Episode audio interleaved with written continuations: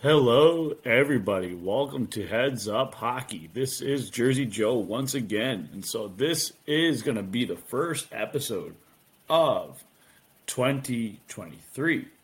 So, for those you don't know, I do cover the Devils for Pucks and Pitchforks. Yes, this is my Devils cap.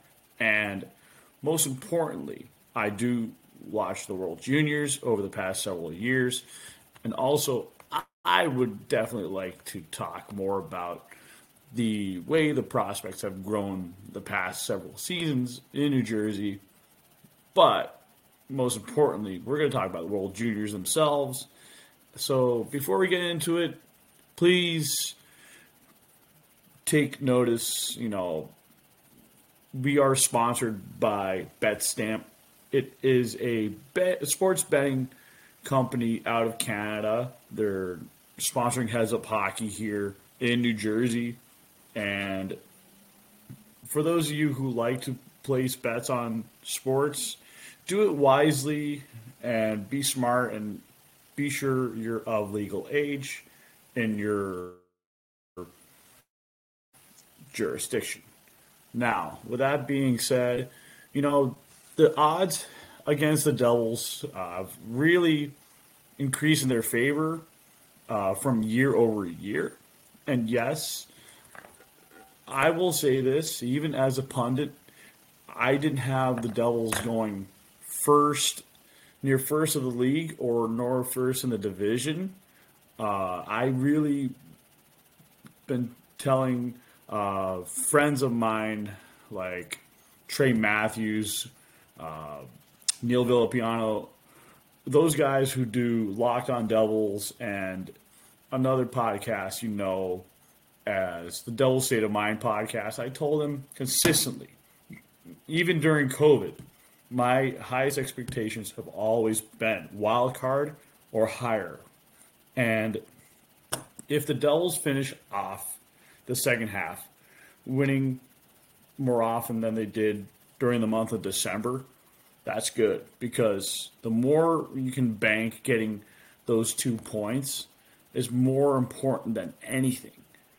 And I definitely will say this for those you are new to New Jersey Devils hockey or hockey in general in the NHL side, getting two points, whether it's a win in regulation or overtime, getting that secondary point, winning it in the extra sessions, is a good point to have because it does make the difference in the wild card seeding.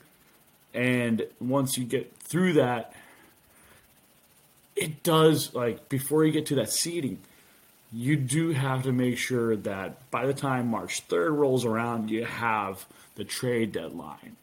And by the time you get past New Year's Day and March 3rd, right in the middle of February.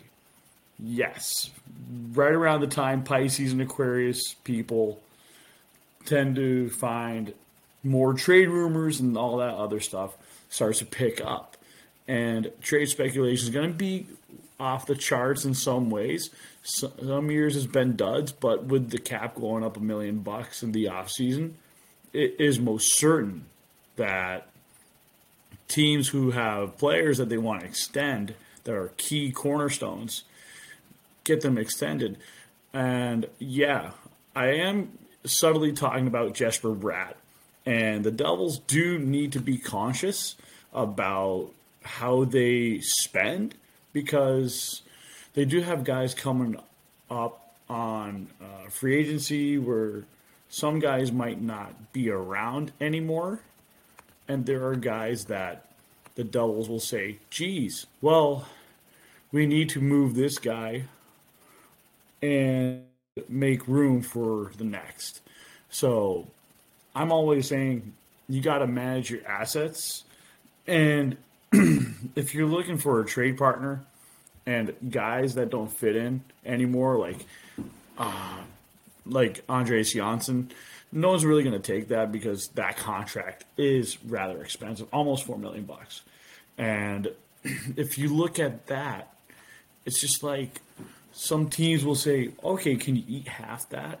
And if the Devils can move a contract like that and get a really good uh, prospect, or even in this case, an extra pick, like late later round pick or something, you know, you you get some roster space and some cap relief there, and the Devils certainly can be able to call up a guy like Simon Nemec without uh, any tough cap hits.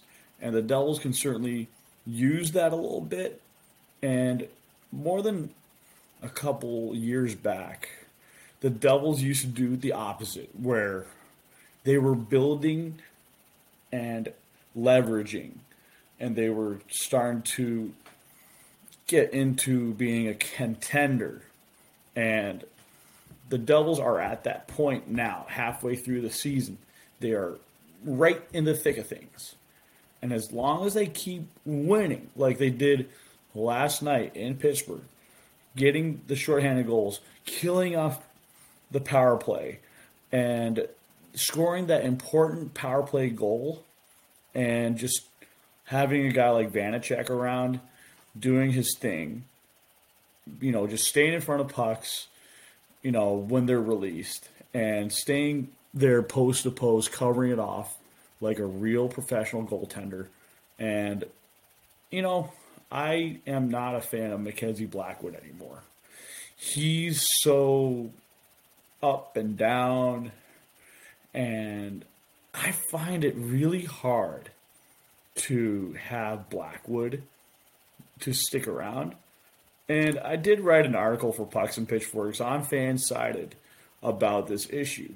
And yeah, here's some nice maple flavored beer right here.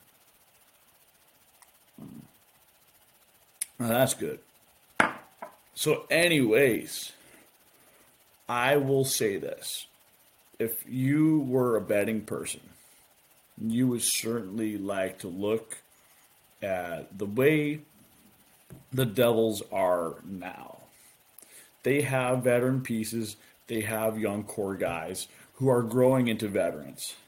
Yes, they're a little bit younger than the league average, but they have a lot of speed. They're going to be getting Palat back, so they'll make them a little bit older, but they get a veteran guy who can add to that third line, second line. And then the Devils can start churning out three lines of production. So let's say you have your Hischers, your Hugheses, and then you have, um, let's just throw in Palat on the third line, uh, along with Sharon Sharangovich, for example. You have three of those guys chip in easily each night. It's going to be a lot harder for opponents to outscore you. Why is that? You got guys like you got guys like Kevin Bahl, Nikita Okhotyuk, and when you get John Marino back, it's only a matter of time when you have these guys learning from other veterans on the fly. And Brendan Smith has been a presence in the locker room on and off the ice with these young guys. Uh, Jonas Siegenthaler truly is a cornerstone left-handed defenseman. He knows how to shut down players both by hits, takeaways, poke checks, stuff like that. And you want that on your team. Otherwise, you won't be able to do much productivity or any at in any point. And so if I am Tom Fitzgerald what I'm looking for is you need to add you definitely need to add a winger who's going to be a difference maker in being gritty, physical, feisty, tough as nails. Someone that's not just going to muck it up but someone who's going to protect your best players and someone who's going to be one of your best players uh, come near the second half, end of the season, and someone that's going to kick in in the playoffs. Yes, I did say playoffs. Why do I say that? Oh, that's right. If you're in the top eight in your conference, you get to go join the dance. Yes, the dance to the Stanley Cup. If you get out of that first round having someone who's physical, can grind it out, get the dirty goals, those bing bang done, like high danger scoring. It doesn't matter if you're the New Jersey Devils, doesn't matter if you're a team like the Seattle Kraken, you know, teams like those always need to have a little edge. And when they don't have enough edge, you can't get the job done. And we've seen this before. You see teams in the first round not be physical enough. You get the guys who are more undersized, who have speed, but they get slowed down and they can't really rebound much because they got other guys on the other team who are physically built. And yes, the Colorado Avalanche made it that far to the Stanley Cup and they were able to hoist it because they had a lot of skilled players, a lot of depth players with grit, sandpaper, speed, and the endurance the Devils do have speed and endurance. They need to add extra grit because when you get to these rivalry matchups, you want to win constantly as possible because you cannot afford to go on a cold streak. No one, not even the Capitals, can afford to go on a cold streak. If there's an injury and they can't make a trade, because their pipeline is so washed down. It's going to be hard, really hard, for a team like the Capitals to sustain a win streak, let alone be the Islanders or the Blue Jackets. Those teams have little to nothing when it comes to the near term assets when there's an emergency. An emergency fund for your team are your draft picks that are the longer term ones, and your near term safety net are your prospects. And if your prospects are ready and they show up and they help out, then you can deal with this blow. And so, with that being said, the Devils are one of those teams that can withstand a blow. And maybe teams that are kind of around the wild card. And yeah, I'll pull out my handy dandy phone to prove a point, and I'm going to do just that. So before I go on to that, for those of you who want to see the odds on BetStamp and you want to see the NHL ones, I definitely will say this. You look at January, I mean January 1st, first day of the new year, you're looking at a 50 50 matchup on the Devils at 3 p.m. Eastern Standard Time. And I will say that Barstool is semi eh, in favor of the Devils scoring the under six, and they have Carolina at over six at minus 102. So the Devils under six would be 115. So they think that it's going to be uh, five points total in favor of the Devils, but they're saying it's going to be six or more goals for Carolina. I tend to think it's going to be like a four to three game, four to two, five five to three type situation. Usually, I don't like to make ideal scores, but you just don't know sometimes. Um, I don't like to scoreboard watch, but I know the Panthers are leaning eight percentage points higher than the Rangers.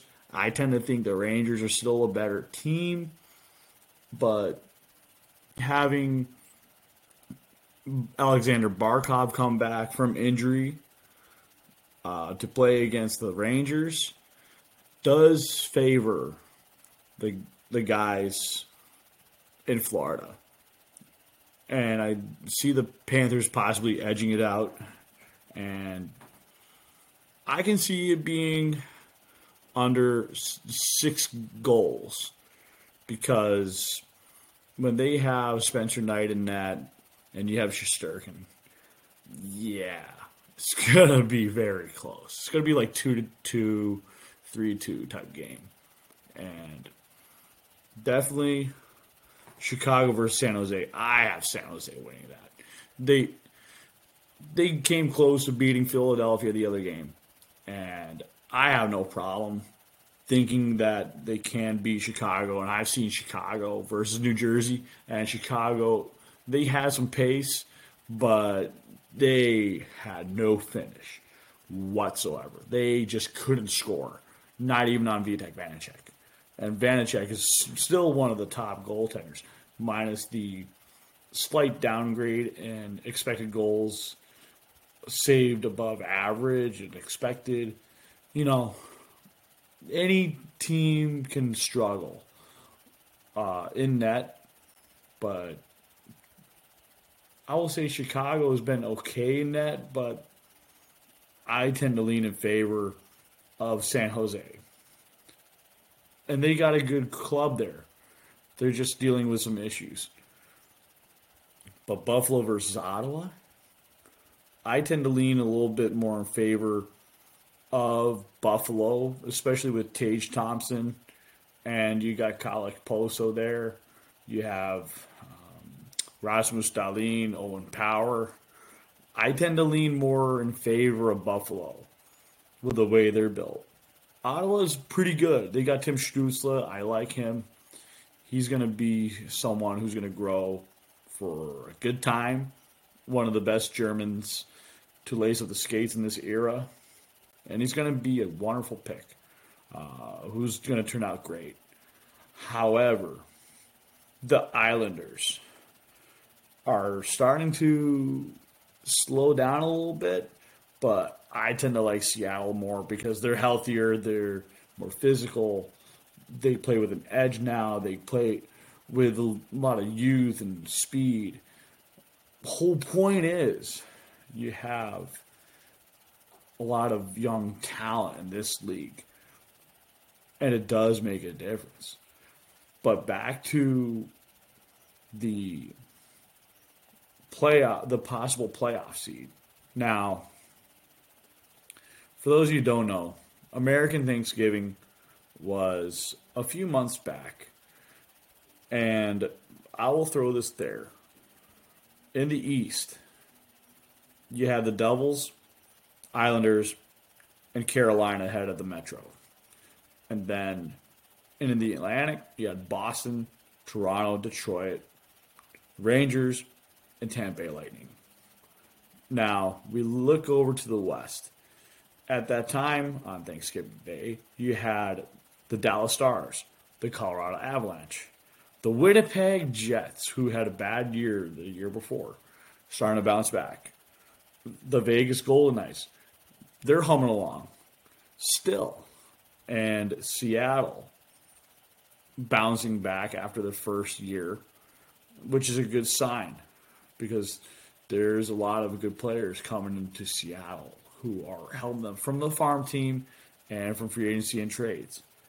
Then you have Calgary that's been lacking a little bit more, but they're starting to make a comeback a little bit. And then than St. Louis, who was in a wild card spot. So a lot can happen. There's a lot of volatility. And when you have injuries and other things that happen, a lot can go. Now, today, let's call this the 1st of January by the time you see this. Carolina is the first in the Metro. The Devils are second in the Metro. Washington is third in the Metro. In the Atlantic, it's Boston, Tampa Bay, Toronto. Then you have the wild card, Pittsburgh, and the Islanders. But the Rangers are within striking distance of the Islanders and the Pittsburgh Penguins to take over a wild card spot. However, Detroit is starting to slip. Yeah, they're looking like they're slipping more. But a win streak can change their fortunes. The Buffalo Sabres and the Florida Panthers, if they if they and the Ottawa Senators can start stringing something together, they'll be okay. But teams like Senators, they're likely not going to go on a big win. You're likely to string a few things together. Prove me wrong, but Columbus, Montreal, Philly, they're still competitive teams, but they're underperforming. Jeez. Yeah, they're below the 500 mark. So you got one, two, three, four, or five teams under 500. And these guys are the ones that usually sink to the bottom and usually go near the top of the draft lottery. And that's a balance of power. Some teams just can't handle certain contract situations. And Columbus went out. They got a really good winger in Johnny Gaudreau, but they kind of handcuffed themselves in not getting a couple nice centers. So to the Western Conference we go. Dallas is at the top of the Central. Winnipeg is top of the Central uh, in the second spot. And Minnesota is in third.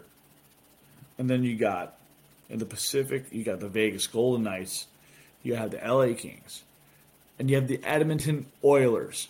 Yes, those guys. And Colorado and Calgary are both in the wild card spot. They are tied for one and two spots in the wild card. Yep, that's right. Kind of insane. And Seattle is like one win away if Calgary nor Colorado can sustain a win streak. And that's going to be a running theme. And then the other teams that you have that are 500 and over, I tend to think Vancouver is going to go going to go below 500. And I see Nashville trying to string in a few games, but to me, if Nashville and Vancouver start losing more, teams like Seattle and St. Louis win more often, along with Colorado and Calgary. Good luck to those other teams trying to get past them because a team like Vancouver can go down even more. And then Arizona, San Jose, Anaheim, Chicago, all at the bottom. Now, I know I'm not going to necessarily talk about the draft lottery, but you got to take. Yep, that's right. So if you look at 16 through 32, the top of the NHL is Boston, Carolina, Toronto, Dallas, Vegas, New Jersey, LA Kings, Tampa Bay Lightning, Washington Capitals, Winnipeg Jets, Pittsburgh Penguins, Minnesota Wild, New York Islanders, New York Rangers, Edmonton Oilers, and the Colorado Avalanche. Now, 17 through 32, so 17 all the way down to 1 is going to be your draft order. If they didn't have the lottery from last year with the, the ping pong balls or whatever they will use now with the card. So at the very bottom, you have Chicago, you have Anaheim, you have Columbus, San Jose, Arizona, you have Montreal, you have the Philadelphia Flyers, you have the Ottawa Senators, you have Vancouver, you have the Florida Panthers, you have Nashville, you have St. Louis, Buffalo, Detroit, Seattle, and Calgary. Yeah, I know. It's that crazy. And Chicago only has 20 points. Yes, that is right, folks. That is ice cold. Very ice cold. But what I'm trying to say is you want to bank on as many points as you can, not just in the early part of the season, the mid part and the late. Because right now, this is getting to be that time of year where after teams get back from the World Juniors, you're going to see a lot of other teams 1 through 16 in the draft order start saying to their executives, going, look, we really like these prospects. We want to go for the Bedards, the Fantillis, the Michkovs. Uh, we want to go for the Leo Carlssons, stuff like that, the Matvey Michkovs. And yes, I can see Matvey Michkov because he plays in Russia and he's under contract till like what 2026. Yeah, at the end of that contract, it's going to be a lot harder to get him over unless he decides to do what Mogilny did. That's a totally wild situation. But here on Heads Up Hockey, we like these kind of fun things because it adds to a good storyline. And to a good storyline, I will say this: when you have players that are on loan on the on their ELCs, guys like Topias Vilen, who are playing for Finland, and you have Shakir Mukhamadullin, who is in Russia still, but he's on loan with Salavat Yulayev. He's going to come over at the end of that, right after the end of the KHL season, and Vilen would come over from Liiga. So, and I can see the Devils getting Arseny Gritsyuk over. Why? They need a forward on the wing who's smooth, fast, sharpshooter that can be a finisher. And the Devils need to add finishers. With that being said, it's going to be interesting World Juniors ending. And by the time you see me again, I can't wait to see what the result will be. And thank you for listening. I'm on Pucks and Pitchforks. This is on anchor.fm. This will be on YouTube. So like and subscribe. And if you're on any of those pl- podcast platforms, give me a high rating as you possibly can. You know, helps out with the algorithm and if you have any questions or concerns, um, ideas, send them right here. Thank you. Have a great day.